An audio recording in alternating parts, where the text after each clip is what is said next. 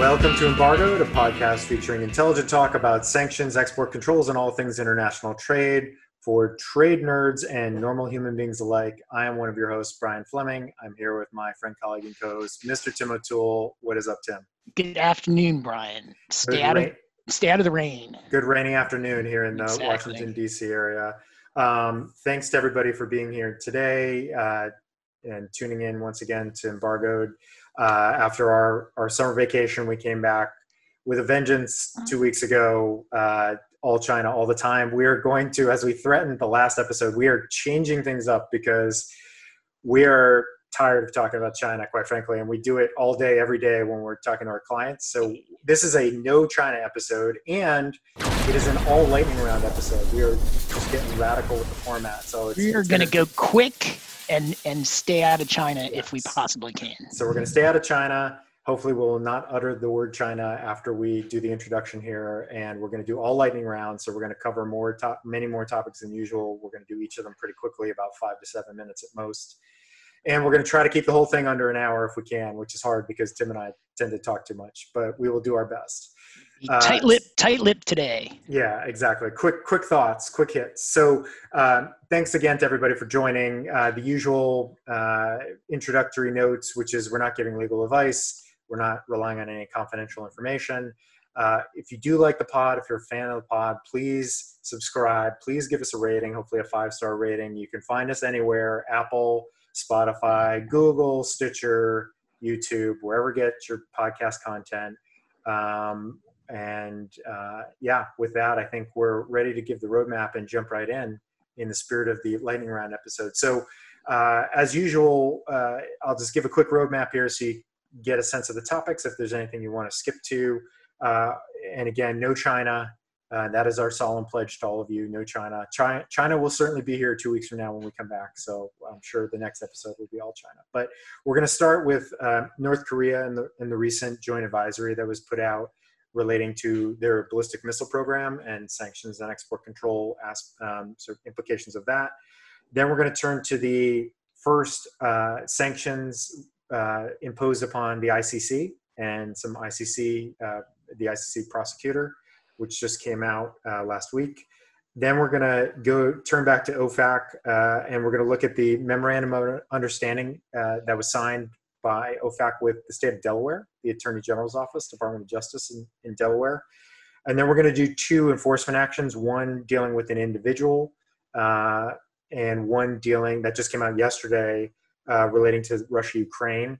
Uh, and then we're going to take it home with a quick check in with Nord Stream 2, specifically what's going on in Germany with Nord Stream 2 in light of uh, more geopolitical intrigue relating to uh, Mr. Putin and, uh, and the Russian government. Uh, we're going to do a quick check in with Venezuela and the latest designations there. And then we're going to bring it home with a wild card topic. And I will tell you, Tim, this is a I, I changed up what I'm going to do. So there's actually going to be some sanctions trivia at the end, and you're going to be on the spot for some sanctions trivia. Oh God! Round. So oh God, we'll see how I do on the spot. I, anybody I, tend who, to panic. Anybody who knows us knows uh, we did we did not rehearse this. So you're so, going to this. I'm going to catch Tim by surprise. So when we'll I how he, how he reacts. I'm going to go off topic here and, and maybe. when I was in high school, I was on a show called Battle of the Brains. It was a competition among high school students to to answer trivia questions, and we we were down to the last question, and there was a there was a um, so, there was a question about a Simon and Garfunkel song, and the correct answer as is was "Where have you gone, Joe DiMaggio?"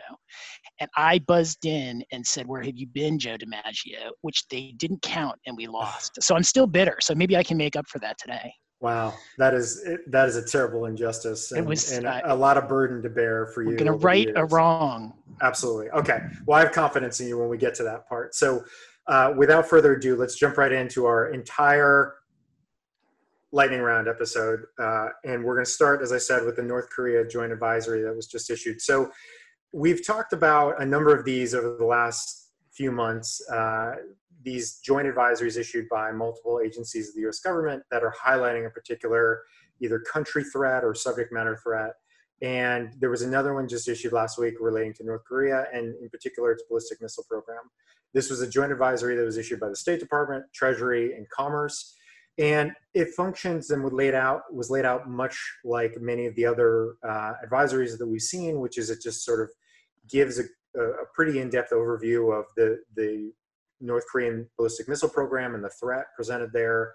It lists and catalogs a number of North Korean entities that have been designated and have, for many, many years, many of them, uh, give some red flags and kind of the MO of how they seek to evade sanctions to procure certain items that are needed for the ballistic missile program. And then it runs through the litany of UN and US legal restrictions and sanctions programs and export control programs that touch upon this area in an effort to make it clear sort of how fraught it is to uh, have any dealings sort of inadvertent or otherwise with this uh, this enterprise by the North Koreans. So the the thing I want to highlight again in the spirit of the lightning round, I want to highlight just one thing or two things really quickly.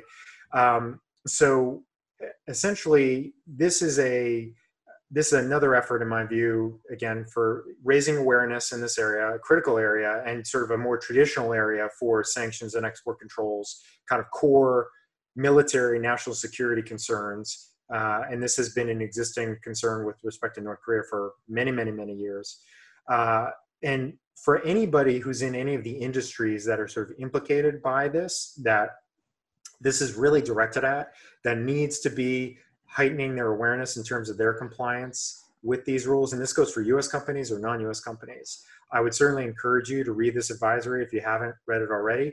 And in particular, I'm going to flag two things. One is the, the areas that they call out um, in terms of the procurement activities relating to the ballistic missile program. They, in particular, they call it anybody who's involved in the electronics, chemical, metals, materials industries, as well as financial, transportation, and logistics sectors. So, to the extent that anybody out there is listening to this that operates and works at a company or advises companies that work in those sectors, certainly good practice to be uh, rev- reviewing this alert, this advisory. And I would also add that in the annex that's attached here is a essentially a veritable shopping list of a ballistic missile program procurement agent, uh, pages and pages long that sort of goes through all of the different types of items uh, that might be on the wish list of the North Koreans. And so that also I think is worth looking at for anybody in those sectors. That's that's all I really want to say about that. Yeah, I, am glad you called it a shopping list because my first impression was that if the North Koreans didn't know what to look for and what now to try and purchase when they want to build a, a, missile program, now they do. I mean, that's like a nice list. I also thought from a compliance standpoint that that list was very helpful because if I were trying to, if I if I was selling U.S. goods overseas in particular, and I sold anything on that list um, and exported to Asia and certainly to China, I'd be very scared right now and I'd want to look into that. Although I guess my other impression of this advisory was it does seem a little late. I mean, the North Korean uh, missile program seems pretty far along, and you would think that uh, a couple years after they've come out with the program and, and we've been negotiating with the North Koreans for what now, two years to try and dismantle the program, that we would have come out with the advisory a little earlier so that they wouldn't have gotten as far down the road as they did. But it is what it is. I thought it was a good good guide for companies that make the products that are on that list and that are in those industries. As we've said before, it, perhaps this is on the this was on the to do list of many uh, at those agencies during quarantine, and they finally were able to check this off their list. So perhaps that's why it's coming out now. I don't know. The timing is a little right. peculiar, given this is such a long-standing uh, threat, but you know, be that as it may, I agree. This is a good tool, and, and encourage everybody out there who might uh, find this relevant to, to take a look at it. So with that, let's move on to the ICC. All right. So the International Criminal Court has been around for a few years. Um, 123 countries are members of the International Criminal Court, including Af- Afghanistan, which will become important in a second. But the United States is not a member of the International Criminal Court. Um, the the I believe it was the Bush administration um, refused to join. Uh, it was never we've never signed the treaty, uh, and it's never gotten over the treaty requirements. So the U.S. has never joined the International Criminal Court.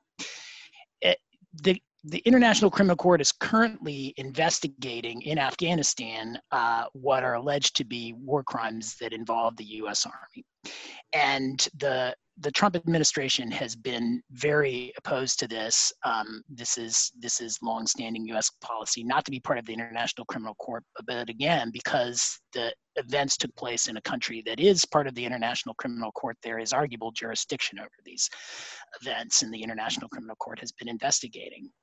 Um, rather than actually deal with the 123 countries with whom all of whom which or at least the, the great majority of which we have diplomatic relations and the ability to engage in negotiations about the scope of the in, international criminal court investigations the Trump administration turned to its favorite policy for all things foreign foreign policy related. It created a sanctions program aimed at the International Criminal Court. And so in June of this year, President Trump signed an executive order allowing the Treasury Department to impose sanctions, uh, OFAC to impose sanctions against ICC investigators who were involved in the investigation of the United States.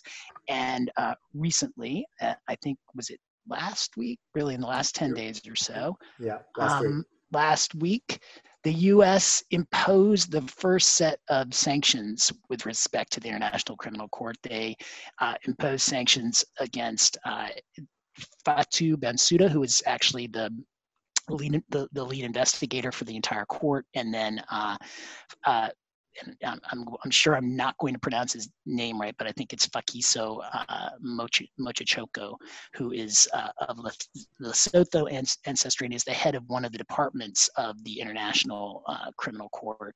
Uh, I believe it is the uh, what which department is it? It's one. It's one. It's the jurisdiction department of the International Criminal Court, and he's also uh, uh, apparently involved with the investigation. So both of those individuals have now been blocked by the United States as a result of their investigation into the ICC.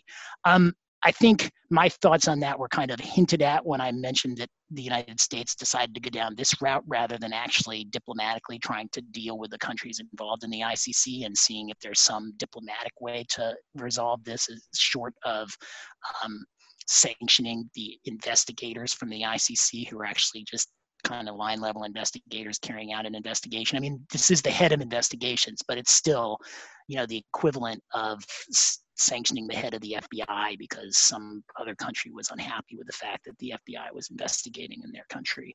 It, it seems like a, a, a rather uh, extra legal way to proceed uh, on the international scene to me, and I doubt that it is going to be successful in the long run in shutting down the ICC. And in fact, it may um, bolster international support, it, it, at least in the short term, for the ICC when otherwise um, you know th- th- there may have been less support because the ICC has th- their their investigations have not been uncontroversial just outside the United States. There's been discussions that they really focus too much on Africa and not on some of the other member states in the ICC. And so I, I, I certainly think that that had the United States gone down the diplomatic route, there might have been more consensus internationally about what the ICC couldn't couldn't do, but it's chosen to go down the sanctions route, and we shall see if that will be successful. Yeah, I think the the big takeaway for me on this, and, and I should say that when this executive order was issued a few months ago and we first discussed it on the podcast, I was on the record on the pod as saying that I don't know if this executive order is ever even going to be deployed or utilized. So I was wrong on that front.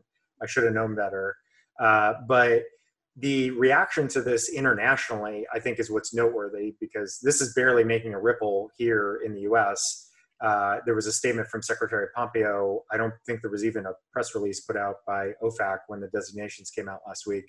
But internationally, the EU has condemned this. Uh, the UK is actually a member of the ICC, so so they have had there's some been some critical comments coming out of the UK.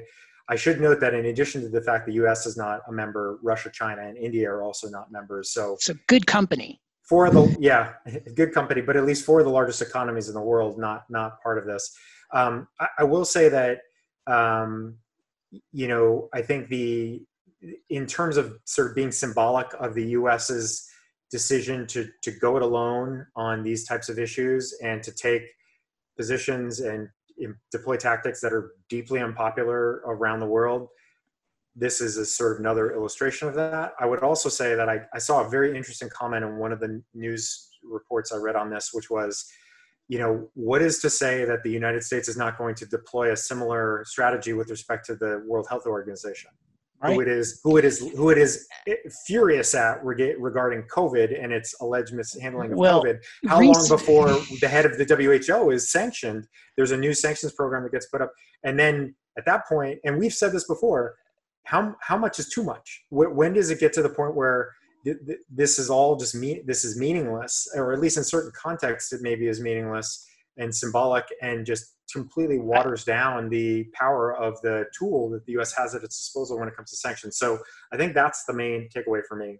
Yeah, no, I, I totally agree. This this turns U.S. sanction policy. At least it has the potential to turn it into a joke, and you don't want that because essentially, if if if you you use sanctions too much and you use the you use sanctions in areas where international consensus is is not with us on this. And the ability for these sanctions to have make meaningful change are really not great in my view.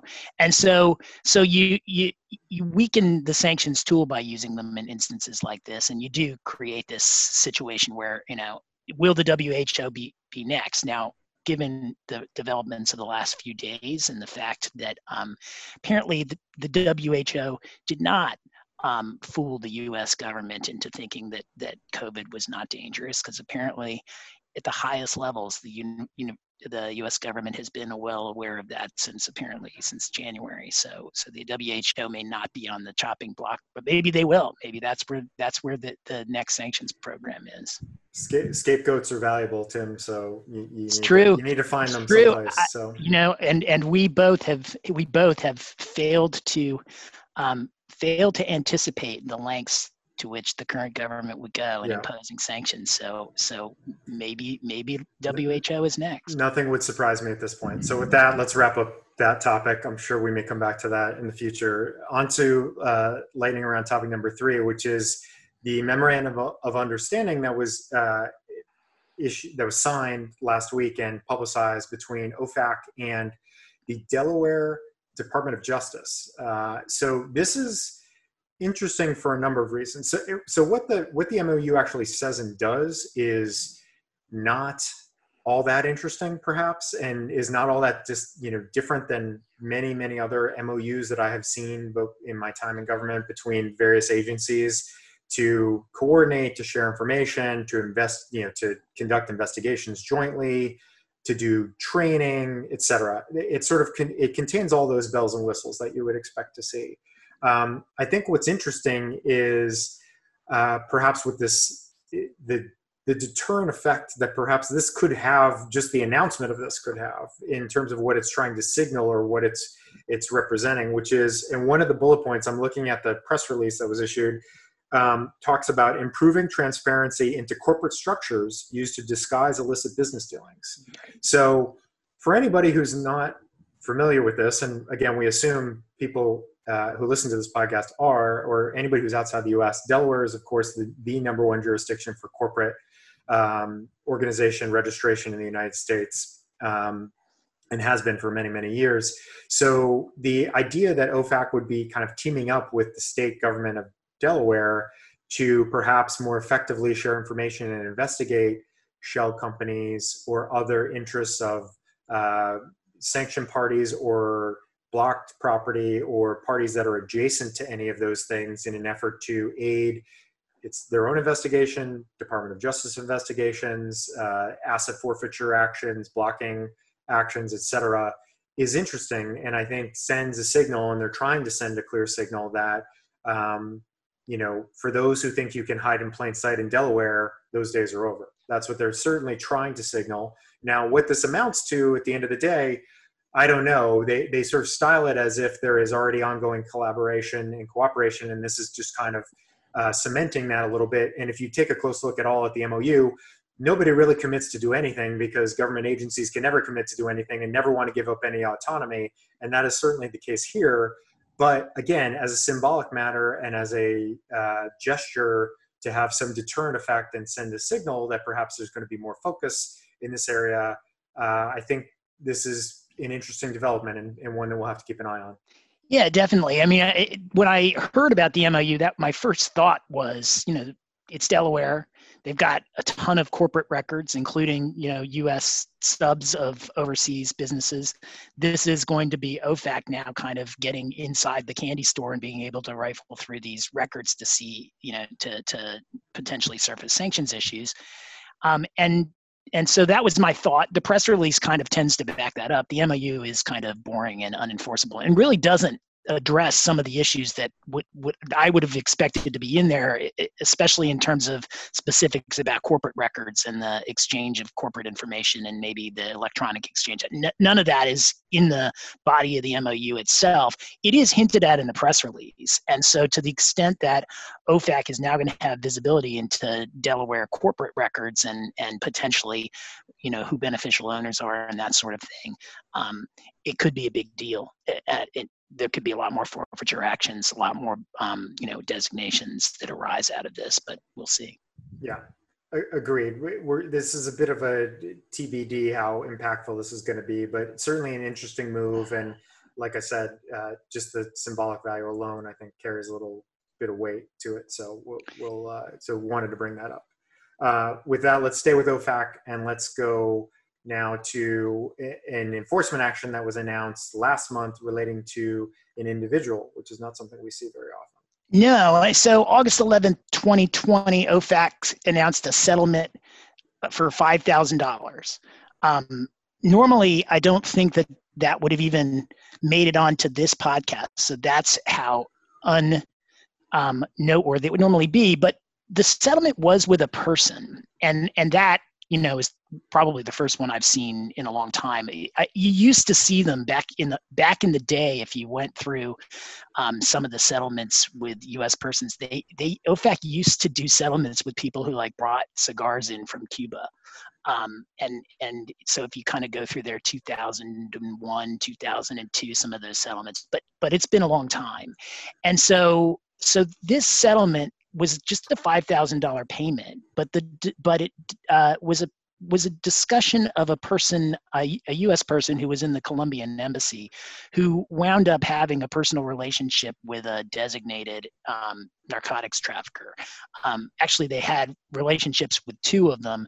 Uh, the the SDN two, as in the the notice, introduced the U.S. person to SDN one, and the U.S. person had a relationship where they basically um, you know, wound up taking the SDN to dinner and wound up doing other things and buying gifts and, and other things for the SDN. So essentially dealing in the property of the SDN.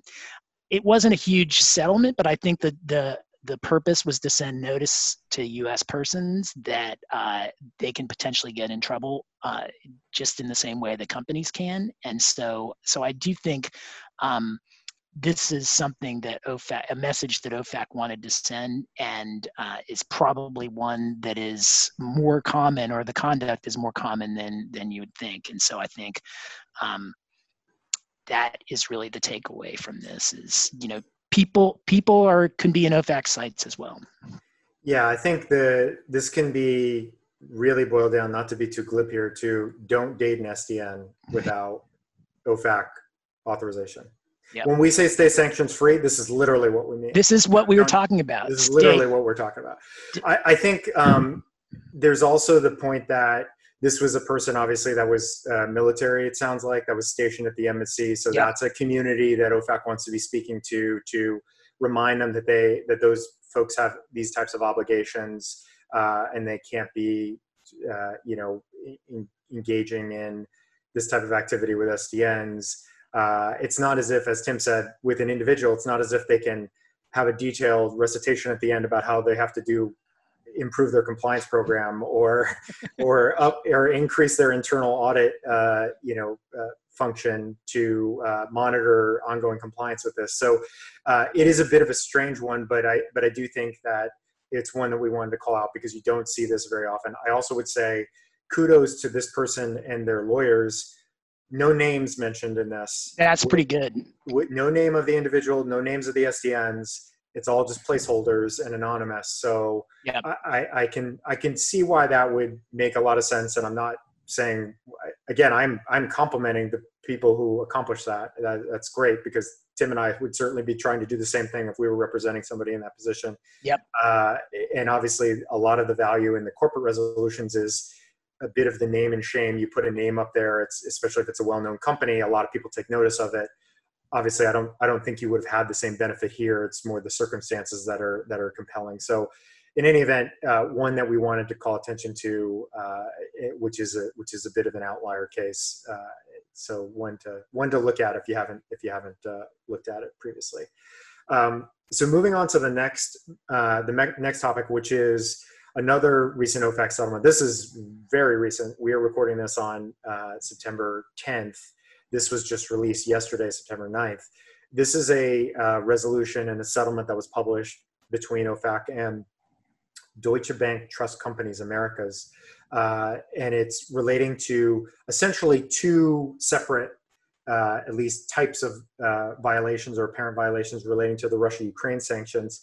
The first of which, and I think they're kind of this this matter kind of exemplifies some kind of critical uh, kind of core compliance considerations that we talk about a lot on this podcast and that we talk to our clients a lot about. So I think highlighting those is is, is useful.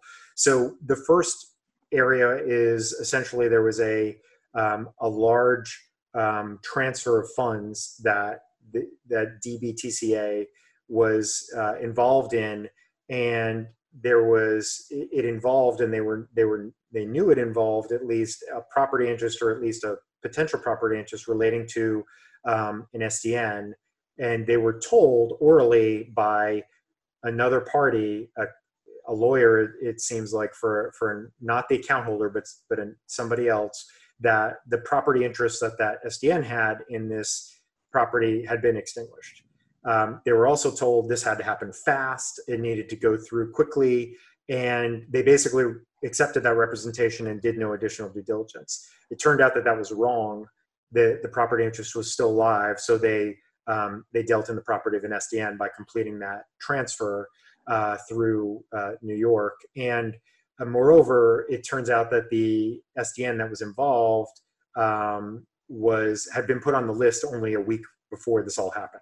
So if if it, you know, given the name and the nature of the transaction and the fact that they were a freshly added SDN, and this was involving the purchase of fuel oil that was apparently critical to their business in a you know very large sum of money, almost thirty million dollars that was at issue in the wire transfer, and there was you know according to the write up, there was no additional due diligence done beyond the the sort of the word of the other the external counsel that was privy to some of this. And so OFAC essentially says, well, that wasn't good enough. And so we're going to hold you responsible for that.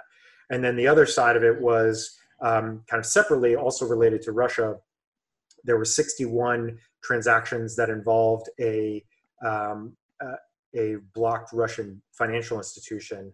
And apparently, this was missed in the screening of DBTCA in part because they did not include in their screening function the SWIFT business identifier codes that are provided as part of the uh, SDN listing uh, that is you know, typically, if if known, it will be provided as part of the listing. That was not part of their uh, screening um, package, so they didn't actually check for that. And they were essentially, it looks like they were screening for only 100% word match, so there was no fuzziness in their screening tool. So they were they were seeing it appears only a very narrow band of entities, and it didn't catch. And so there were 61 transactions that went through there. So on the sort of screening side and on the broader kind of due, due diligence transactional side, you know, I think a few these are sort of some red flags and some lessons that we talk about a lot that are useful, I think, for anybody to look at who certainly is involved in financial services uh, that deals in any of any of these types of transactions cross border or otherwise. So I, I, think with that, that's that's about all I have to say about it. Yeah, I have very little to say too. I mean, it seems like another one of these like don't rush in the compliance context right? Because and this happens a lot. You, compliance people get these questions in, and the business side is like, "We got to have an answer yesterday. Got to go now. Got to go now." And sometimes that's prompts mistakes. And there have been a lot of screening cases. Really, I'd say if there was one big trend, enforcement trend in the last year or so, it's been that screening misses are more and more prevalent. Um, and so, you know, don't tune your screen too high and and be careful. You know, trying to figure out whether there are true matches is really all the takeaways from yesterday's. And if and if OFAC gives you Swift codes, make sure that the Swift codes are integrated into your screening. So yeah, absolutely. Yeah. Uh, so with that, let's let's move on to the next topic. We are flying. This is a true lightning round episode. I'm, I'm very proud. I'm proud of us. I'm very proud of us. Don't um, don't speak too fast. Yeah, we, maybe we'll get derailed here. So Tim's favorite topic. Let's go to Nord Stream two. Nord Stream two. So we've talked about Nord Stream two quite a bit. Uh, back in uh, CAATSA, there were sanctions that could have applied to Nord Stream 2. The State Department said that the sanctions don't necessarily apply to Nord Stream 2, although earlier this summer in July, the State Department said that the CAATSA sanctions in Section 232 potentially do apply to Nord Stream 2. Congress passed the law uh, back in December of this year. We talked about it on an earlier episode of the podcast called PEESA that applied a different set of sanctions, secondary sanctions to Nord Stream 2, uh, at least to vessels that were helping to lay the last few miles of the pipeline. Um, those sanctions were supposed to be accompanied by a list of vessels that were uh, helping Russia complete the pipeline. That never happened. And part of the reason that there really hasn't, in, at least in my view, there really hasn't been much pressure to uh, impose any real sanctions on Nord Stream 2 is that Germany is strongly opposed to any sanctions, and obviously Germany is an important ally, and and Germany is going to be the beneficiary of this project. And so, although the U.S. has been, you know, very vocal in opposing Nord Stream 2, it really has not imposed sanctions yet. The big development recently, although it's this one still seems to be now seems to be fizzling, is that um, Germany has uh, welcomed um, Alexei Navalny, who is the opposition leader in Russia, or was was the opposition leader in Russia, was apparently uh, poisoned using some sort of chemical weapons agent, uh, similar to some other critics of the Russian government over the past few years. Um, some of those have resulted in the imposition of, of chemical weapons treaty sanctions. So, so Germany welcomed in Mr. Navalny after he was poisoned, and he's he's being treated in Berlin, as I understand it. Um, that Chancellor Mark, Merkel uh, and her foreign minister were in the last week or so quoted as saying that the the Russian action with respect to Mr. Navalny uh, does uh, prompt the possibility of halting um, Nord Stream 2, the Nord Stream 2 gas pipeline. Now, how that was going to happen was subject to discussion, or at least subject to um, subject to some kind of media discussion about whether the Germans would just allow the U.S. and and others who had been who'd wanted to sanction the project and wanted to kill the project to now impose sanctions. Um, and so that was the talk until really the last couple of days. Um, and it looks like, at least behind closed doors, Chairman Merkel and uh, her or Chancellor Merkel and her economy minister uh, have now played down the possibility of halting Nord Stream 2 and say that they need to look more closely at the issue and maybe they were a little bit hasty in that talk. But um, that does, you know, the, the, that that is at least for a little while, it looked like there might be a real threat to the Nord Stream 2 pipeline completion. Because if Germany turns on this issue, I do think that that there there there is such a framework for imposing sanctions that sanctions might actually come into play and might actually um, have create some create some some real uh, impediments to finishing the Nord Stream 2 pipeline.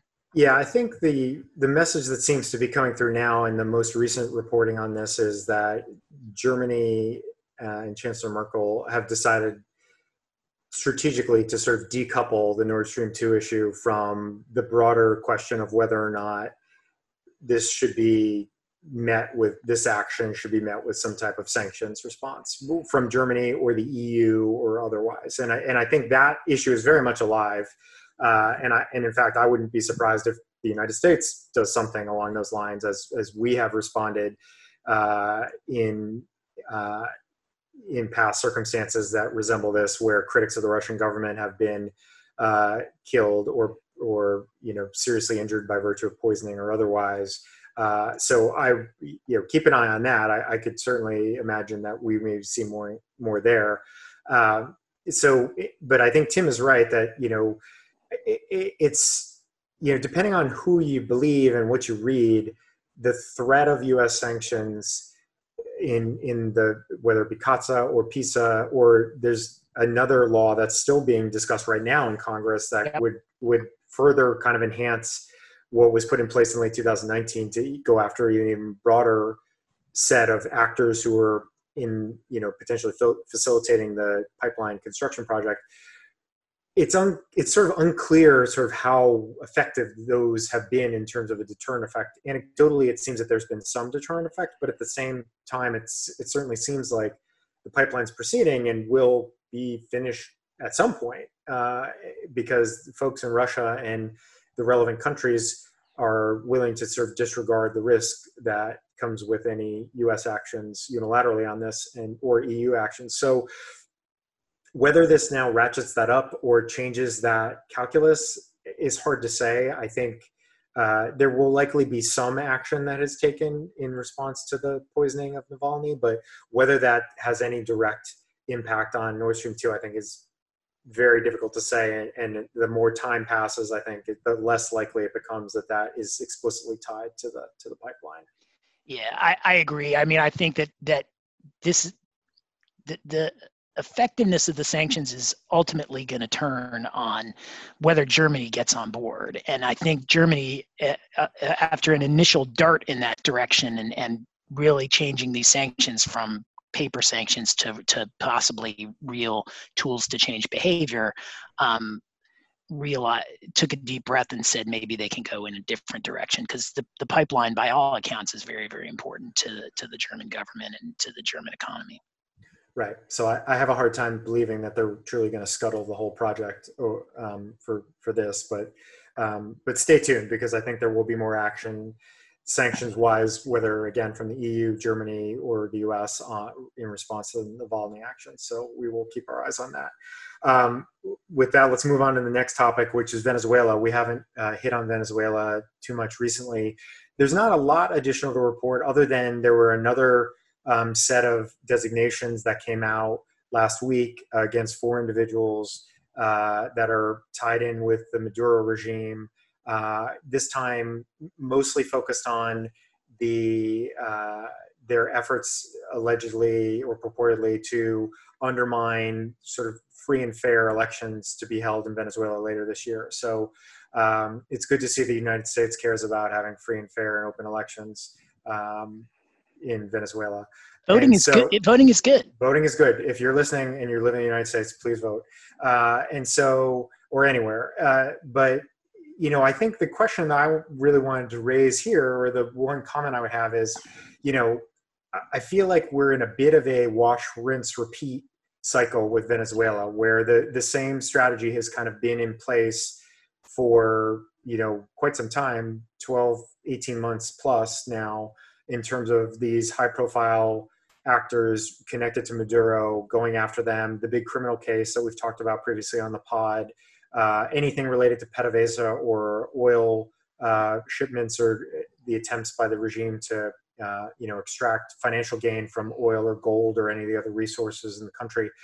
Uh, you know, I, I think it's again, I think it just begs the question sort of you know, again, if regime change is the ultimate goal here, or you know, as the U.S. would have it and other allies would have it, you know, that there is already an interim president that has been identified, and, and so the regime has changed. Although we all know, as a reality, that's not exactly the case. Um, you know, when is you know, when are we going to either declare victory or change course, or is this going to be the sort of perpetual state we're in uh, in, indefinitely with respect to Venezuela? Yeah, I mean it's hard to say. I, I definitely think that that the U.S. goes back and forth over what its policy is there, and that these designations, in my view, get get at a more achievable goal. If if the goal is to force a new election that is free and fair, that seems to me to be achievable. You can obtain international consensus. I think it's a, a goal that could continue into a Biden administration. If, if, if Biden wins the election, it certainly would continue into a Trump administration if Trump wins the election. And so it, it seems manageable and potentially achievable, although you know it hasn't been achieved yet. Because I, I think ultimately you might be able to get the international community to, to force Maduro to um, undergo some for, sort of basically free and fair election.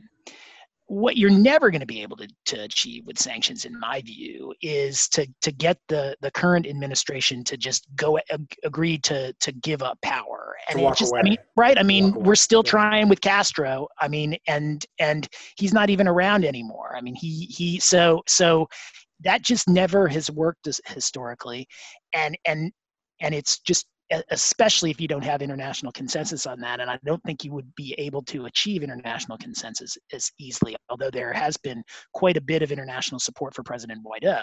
And so, so I, I think ultimately with Venezuela, um, the U.S. these these designations, in my view, are aimed at an more achievable, manageable goal.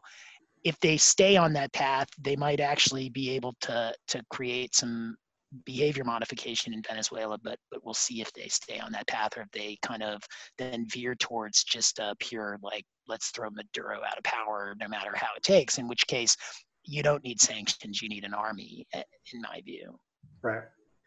Okay. So with that, um, let's uh, put Venezuela aside. So that brings us. So we are we are right on track. We are. Wow, we let's are. pause again for another bookend sound effect we are just full lightning in this episode as we as we promised you. No China, although Tim did mention China. That was that was he he. It was when we were talking about North inadvertent. Korea. Inadvertent. Yeah, inadvertent. We'll let that go. That was um that was uh, a technical technical foul. But um, you, can, you, can, just give me a warning letter. Yeah, warning. You cautionary letter. So yeah, exactly. Uh, the so this brings us to the last topic, which is the wild card round. So I, I, as I said, I have some trivia, but I'm going to let Tim go first, and then we'll save the trivia for last. So all right. So so mine is going to be very quick, and it was a it was off the top of my head, but it is something that I've been thinking about. So we are now in almost mid September. I mean, September 10th is mid September when this is released. It will definitely be mid September. To, to this point, OFAC has 10 enforcement actions this year and has imposed a total of $11 million in fines. Um, I'm not an advocate for bigger fines don't don't get me wrong or for more fines or for more enforcement actions but if you looked at about the same time last year ofac had 20 enforcement actions and about 1.1 billion dollars in fines. Now some of those were were flukes in the sense that you know the, the billion dollar number really was a couple of big bank settlements that where the conduct was old and so they just happened to settle in in um, in 2019 but you know those those have been happening many years. And so i don't think that that 20 2019 was overly representative on the enforcement side. It probably was more uh, slightly more than earlier years because of the big settlements. But 20 20 settlements in the first 9 months of the year is probably not that many historically whereas this year we've got half that many. So i i, I guess what i would throw out to you brian and i'll, I'll offer two quick uh, two quick hypotheses on this. Uh, is this COVID? And I, my my view is that it's a little bit COVID and a little bit, um, you know, no big enforcement actions to this point. But I also think that um, at least part of it is just kind of the historic ebb and flow with sanctions actions and so sometimes you'll see a lot of settlements because they just happen to come in bunches but but that there isn't a huge slowdown at OFAC, but I do think there is some sort of a COVID-related slowdown. At OFAC. Yeah, so I will. So I will agree with you that this is at least partially COVID-related, as we know from the ver- the various agencies that we have matters before currently, including OFAC. Things are just moving slower and have been moving slower for the past six months, and that's just the reality uh, of of doing business uh, these days in 2020. I would also say that my other my theory would also be that there has been so much effort and emphasis and resources devoted to program expansion at OFAC and also just to designations and yep. to, to just massive, you know, the pace of designations as the as the administration and as the Treasury Department is fond of pointing out has outstripped anything in the past that we've ever seen. So yep. whether and that's across the board, and, I, and this is actually ties into my trivia question, which which we're going to get to in a minute. And so I think that the the focus on the program expansion, you know, Hong Kong is brand new, ICC is brand new, uh, GLOMAG has gotten a lot more action this year. Iran, the, and in the Syria, Uyghurs. the Uyghurs. Yeah, all of those programs have been um, either are brand new or have seen you know upticks in action. Plus, you have the old stalwarts like Iran and uh, the Kingpin Act and and all the other things. So, I think it's I think it's that. I think it's great the, point. That their resources and and enforcement if is thought of in a broader way than just settlements. I think they would OFAC would come back and say, "What are you talking about? Our enforcement is more vigorous than ever, and it's more widespread, and it's more effective because of because of that." Because so, of all the, the designations, but but I, I I do think that the the increasing number of of sanctions programs has got to take a has got to take a toll in terms of enforcement because it takes a lot of resources to yes. open a new program. I mean, with the it executive does. order and figuring out the regs and figuring out what the general licenses will be. So yeah, I agree that, that yeah. it's a di- potential diversion of resources as well. And there there are a lot of designations. I, I actually, maybe on the next one we'll go back and look at that because I I put together a slide recently. I don't remember the numbers off the top of my head, but the designations are big this year. My recollection is that. Um, that there's actually a lot in Syria um, that I, which I hadn't realized. I looked at it to do to do a, a training, and and there were more. Yeah, when we talked, yeah, when we talked about the when we talked about the Caesar Act, I think we looked at that a little bit, and um, we'll get our we'll get our army of dedicated interns to look at that and pull, put some numbers together for yep. us for the next episode. Uh, our, so our, our, masses masses of, massive of, the massive team of interns that we have that help exactly. us do the, do the podcast. So uh, that is a perfect segue, amazingly enough, Uh-oh. to my trivia question. I'm so, nervous now. All right, here's the trivia question for you. So again, the same massive team of interns helped me pull this all together. So, so you have research the, at your disposal. Exactly. Like. So for those who are familiar with the OFAC uh, website, uh, there is the country and sanctions program page, which lists out all active uh, sanctions programs uh, that are either subject matter, like the Kingpin Act, or country, like Iran, Syria, North Korea. Uh, so there are currently somewhere north of 30 active programs. As we said, okay. there have been a few new ones that have been uh, instituted just this year. And so there's quite a number. Although we tend, again, for loyal listeners of this program, they know we tend to talk about maybe five to 10 that, in all honesty, are the highest priority, that take up the most time, that take up the most effort, that are the biggest worries to, com- to compliance professionals around the world. And so, you know, there's, there's a handful, half a dozen to 10 perhaps that we spend most of the time talking about. But again, 30 plus. In, uh, on that same page, on the right-hand side of the page, there's a column that says program last updated. And that gives a date, which indicates the last time that there were designations under the program or a new FAQ issued or new regulations or whatever, some kind of substantive update to the program. In doing this incredibly in-depth research, I, I realized, or my our team of interns realized that crack the, crack team our crack team of interns realized that of all those 30 plus programs, there are only three that have not been updated or had any action taken under the current administration. Only three every other program there has been something that has oh been ha- that has happened or been updated under the program. So that's 30 plus programs. So that's pretty remarkable. The question for you mr o'toole can you name the three programs that have not had any action or been updated under the current presidential administration? I, I doubt it. So so i'm going to take a wild guess on this do not go to the OFAC website. I can't. I'm not. I'm not. I'm not. I, I've I've got the Google off. Um, so bar trivia rules apply here. So no, no honor code. Nobody's using Google. To, nobody's to, using Google. Yeah. So I, I just guessing because there's been no real activity there lately. Although it was threatened, uh, potentially the Iraq program. Um, that's a good guess, but but no, but no. it's a good guess. There there was I think 2017 was the last time there was anything to do with okay, Iraq. So, but so, good, good guess, but but no, unfortunately. All right. Um, we'll do a we'll do a three strikes you're out rule here, so we don't right. uh, put us over the 60 minutes. So so another country where there has not been a lot sanctions related recently has been Libya, but I actually th- so that would be my second guess, but that doesn't sound right. Also also incorrect. And then two strikes. So you two you, strikes. You got to choke, right, up on, so, choke up on the bat here. And, so and I'll take my final guess is one where there probably should have been sanctions activity, but maybe there wasn't, and so I'm going to guess Belarus for the, my last guess. Also wrong. So so you're down down swinging on three pitches. So All right, the the the the correct answer let's hear this. Lebanon. Which Nothing since 2010. Surprising. And I would also add that the Lebanon program was really stood up in connection with concerns about Syria. So there's Right. obviously a lot of activity with Syria, but nothing in Lebanon since 2010.